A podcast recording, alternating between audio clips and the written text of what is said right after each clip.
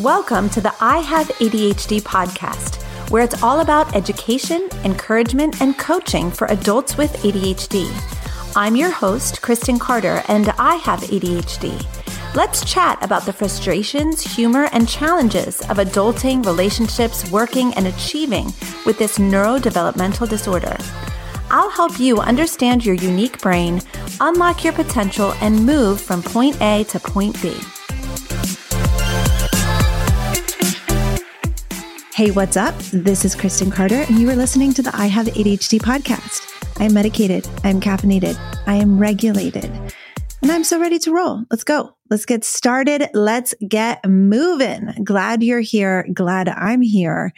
I do have to admit that I'm recording this on the day before Thanksgiving, and my brain is hyper focused on a turkey right now. That's where my brain is. That's where my brain is.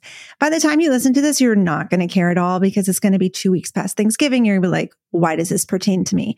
Let me tell you something. It doesn't pertain to you. Okay. It pertains to me. But in order for me to actually get myself to do this podcast, I just have to be open and honest and vulnerable and say, my brain is thinking about turkey. And the fact that I followed the directions to a T of defrosting a 13 pound turkey and it's still not fully defrosted. So now it's sitting in a pot of water. And apparently you're supposed to change the water every 30 minutes to an hour. And so my husband is on water changing duty. I just don't even know like why, why would someone with ADHD ever offer to host Thanksgiving? That is the question of the hour. But the truth is, I'm not doing much cooking. I'm just going to make the turkey and I'm buying mostly all of the other things from farmers markets and then people are bringing. So anyway, my life is good. My life is easy and it has nothing. This story has nothing to do with this podcast other than this is the way that I'm trying to get myself to just comply and do the work of recording. Like, Kristen, it's okay. We can talk about it a little bit and then we can move on and do what we need to do. Because today we've got some business to take care of. We are in part four of our back to basics series, and we're talking about relational dynamics that are common in ADHDers. And I want you to know that this is just a very brief overview. This is a back to basics episode. It's going to be short and sweet. If you want an in depth look at relationships and ADHD, I recorded a four part series a little while ago. It starts at episode 178. So just scroll back in your feed find episode 178. It's a four parter on relationships and ADHD. And you're, you're going to get so much wisdom. I think each of those episodes are about an hour long. So it's a much deeper dive. Today is just an overview. The reason why I'm recording these back to basics episodes is so that those of you who are new or need a refresher can just pick up a really short, sweet episode and get kind of like the broad overview on the basics of ADHD. And as we talk about relationships today, I hope it sparks your interest and helps you to kind of be motivated to dig in and do a deeper dive. And if you're really inspired, I want to invite you to come join my group coaching program called Focused because in January, well, first of all, because it's great. It's wonderful. We have the best time ever and people's lives are changing. So like that's, that's reason number one. But reason number two is because I am teaching brand new content starting in January. It's a course called how to have self trust even when you have ADHD. How do we build self trust even when we have ADHD, when we have so much evidence that we do so many things, quote unquote, wrong, that we've made so many mistakes? How in the world can we build the ability to trust ourselves and make good decisions even when we have ADHD? So we're going to dedicate an entire month to it highly recommend you come check it out. It's going to be amazing. And if you are listening to this, you know, months or years afterwards, this course will always be available within the focus program. So I will be recording it. It will be in tier one. It will be available to you immediately. So if that sounds delicious to you, come in. It's there for you whenever you need it.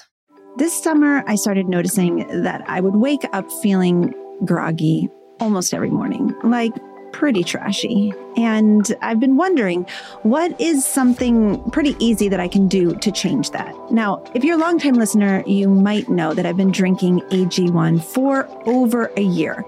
I love AG1. But what I haven't been doing is doing it per the recommendation in the morning on an empty stomach. And so I decided to experiment and see if it would make a difference for me to drink AG1 in the morning on an empty stomach as recommended. And over the last probably six weeks, I have done it consistently, not even persistently, consistently.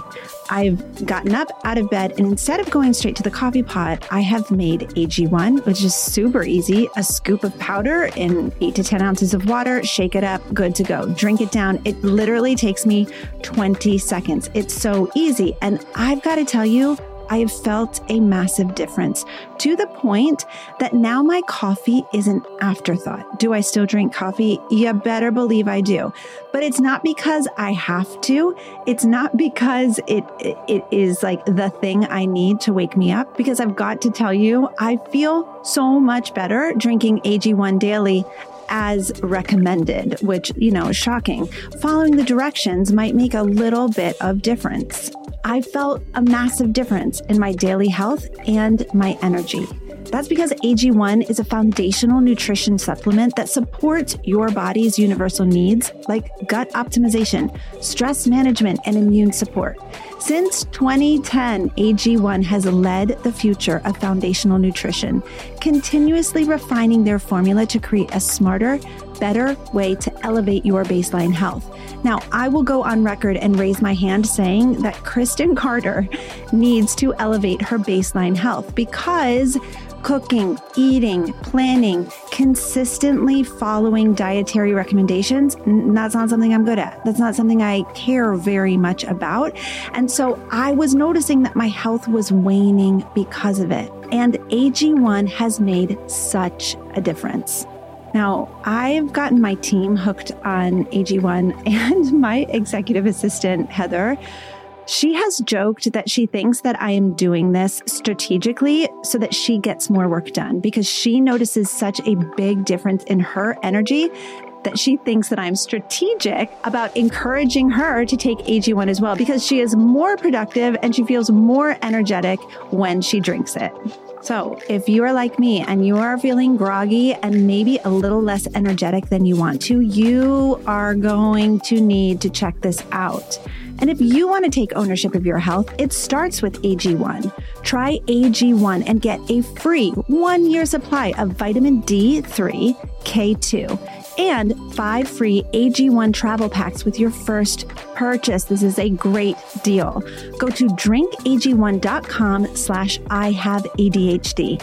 That's drinkag1.com slash I have ADHD. Check it out. Today, we're talking about a couple relational dynamics that are very commonly seen with people who have ADHD. Now, this podcast is for adults with ADHD, and I think you'll probably be able to pick up on a lot of these patterns in your own life. So I'm really curious if these are things that you've noticed. First, people with ADHD are highly sensitive to rejection, like so sensitive to rejection. And this is for a lot of reasons, including the fact that people with ADHD have experienced way more rejection than their neurotypical peers. And this has even been researched and documented that kiddos with ADHD are rejected much more often than their peers. And what is the consequence of that? What is the fallout or the outworking of rejection? It is terrible pain, first of all. And secondly, it sets us up to really want to be protective. It sets us up to want to make sure that nobody dislikes us and nobody rejects us because we have so much pain incurred from all of the rejection that we've experienced as kids and teens and young adults. If the topic of rejection sensitivity, or maybe you've heard it described as RSD, rejection sensitive dysphoria, is interesting to you, I have several podcasts on this topic. So I've done a deep dive on it, multiple episodes. You can look back to episode 204. And I think I have four episodes, 204 through 207 are all dedicated to rejection and how it impacts adults with ADHD. One of the way that it impacts us is it turns us into people pleasers because of so much rejection that we've experienced and the pain that that has caused us. Adults with ADHD will often become people pleasers. That is, we will become people who want to make everyone in our lives happy, who want to keep the peace, who want to just make sure that nobody is upset with us because we know how awful it feels when other people are upset with us. And because we didn't like that, it's not a really pleasant experience for us. Many of us have developed into people pleasers, meaning we say yes when we really want to say no. We laugh at things that we don't actually find funny. We pretend to like people that we don't actually like. We agree to do things that are outside of our capacity that we're really not able to do, but we don't want to make anyone upset. And so we say yes in the moment just to make the person happy. People pleasing is not great. It's not a very easy way to live. It sets us up for overextending ourselves, it sets us up for living outside of our capacity. It sets us up for a lot of chaos. And if you notice this in your life, I want to bring your attention to it and say, many people with ADHD experience this. Now, of course, there are people on the other end of the spectrum who have actually gone full oppositional and just do not care about anything. And I kind of envy those ADHDers. I envy people who are just able to say no and not care about the fallout or the outcome of it. And I know you do exist out there. And I just want to say, I commend you. That's probably also not an extremely healthy way to be, but I think that maybe you sleep better at night than I do. Um, just a suspicion there. Another relational dynamic with people with ADHD is that we often will dismiss red flags oftentimes we're going to dismiss red flags in other people because we know that we're hard to live with. We know that we're often late or that we talk too much or that we interrupt or that we are impatient. And so because we're so aware of our own flaws, it can make it really hard for us to hold other people accountable for their flaws. Okay. So this means that sometimes we will dismiss red flags or we won't even notice red flags. We'll see them as pink. We'll just be like, that's cute. That's not a big deal. They probably didn't mean it. It's no biggie. And sometimes that's appropriate, especially when you have a long history of a healthy relationship with somebody. But when we first meet someone for the first time, we can often dismiss red flags that we see because we know that we are also flawed. This sets us up for some really toxic relational dynamics when we don't hold other people accountable for their own flaws because we're so hyper aware of our flaws, it can set us up for toxic relational dynamics, which is not great. This is not what we want. We want to be in healthy relationships with healthy people. And if we are dismissing red flags, if we're ignoring red flags, if we're being overly forgiving, and not holding other adults accountable for their actions, that can set us up for a lot of toxicity. And toxicity is not fun. Toxicity makes it really hard for us to deal with our ADHD. It really does because we are so distracted by drama. And so if the people in our lives are full of drama, if there's a lot of red flags everywhere, if there's always relational fires to put out, so to speak, that is such a distracting way to live. We are never able to just be grounded and focused and see a project through to completion because we're so distracted by the people around us. Now, of course, forgiveness is beautiful. And I'm not saying don't forgive if you feel compelled to forgive, but sometimes we forgive to a fault. Sometimes we are overly forgiving because we know that we are hard to love.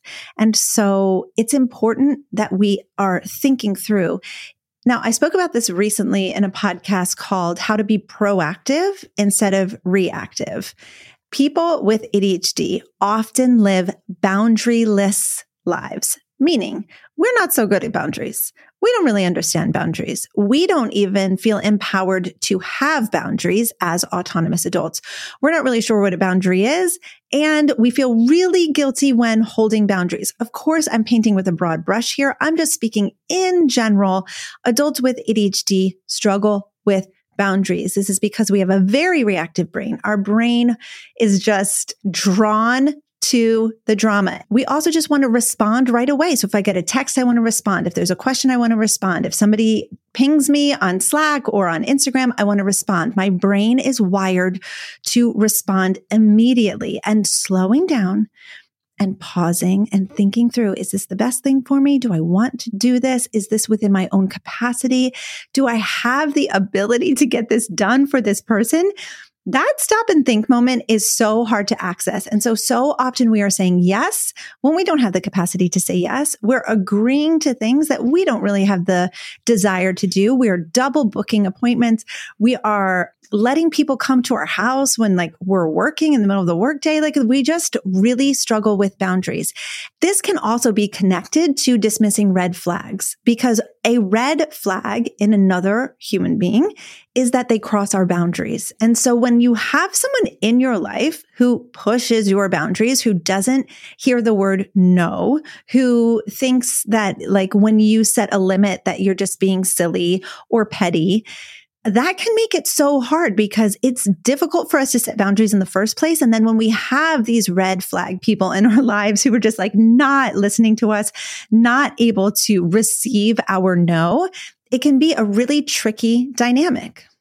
So in order to quote unquote fix this aspect of our relational dynamics, it's, it's a twofold process. First, we have to recognize that we need boundaries and we need to begin to set limits and say no and kind of mark off the edges of our capacity. But then secondly, we need to make sure that we are welcoming people into our life who are safe that we are spending most of our time and effort with people who are kind, who understand limits, who do not dismiss or demean our boundaries, who are willing and receptive to hear feedback, who are open to hear like, Hey, I didn't love that. And are willing to say like, Oh, sorry. Didn't mean to. Won't do it again right? And so this is a two-fold process. It's us working on our own ability to recognize our limits and set our limits. And then it's also making sure that we're spending most of our time with people who are as healthy as possible. This is not a fast process. This is quite a slow process because it kind of requires us to take stock of all our relationships and to kind of do a relational audit. What are the people in my life like? Are they kind? Do they make me feel bad for who I am? Do I always feel like I have to apologize or walk on eggshells? Or do I feel like I can be myself? And then also we have to look at ourselves. What am I bringing to the table? Am I being someone who's clear about what I can tolerate and what I can't tolerate? Am I clear about where my capacity edges are? About what I need to say no about? Am I clear when I am people pleasing? And am I working hard to stop? Am I working hard to just be honest. One of the things that struck me as I was doing the work to improve the relationships that I had, and, and really I was doing a lot of work on myself, making sure that I was becoming a healthy person. One of the things that I realized was that I was doing a lot of lying in my relationships. I was not honest. I was often pretending to be okay when I wasn't. I was often pretending to want to do something when I didn't. I was often saying yes when I really wanted to say no.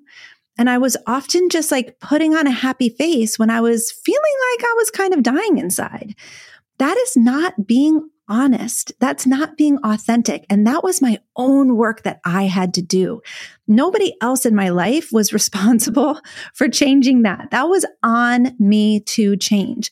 And it, it is a twofold process. It's working on myself to change it. And then it's also making sure that I'm surrounding myself with people who are willing to hear when things are hard, who are willing to hear when I'm upset. It's a difficult process, especially when we circle back to the idea of rejection sensitivity. I, Kristen Carter, am very, very sensitive to rejection. I think I put on a good front most of the time, but in general, I am squishy on the inside and I'm very sensitive to rejection, especially with the people in my real life that I see on a regular basis, you know, that I have real life relationships with. Very sensitive to rejection. And so that makes it very difficult for me to be straightforward, to say the truth, to be honest, to express when I'm upset. Like it's a really interesting transformation. And for me, that took having a coach that was walking alongside of me. It took having a therapist that was walking alongside of me. It took a lot of support. And I feel like I'm still in process. Yeah, I really do feel like I'm still in process. I am definitely not there. And I am definitely still triggered by like people on the internet saying things about me or people in my DMs on in Instagram. Like it, silly things still get my body activated. I am able to calm down so much better, cool myself off and just like really self soothe in those ways. I think it's a lot harder when it comes to the people in my real life. That's hard. That is not easy. So if relationships are something that you struggle with, I just want to validate that this is very common for people with ADHD.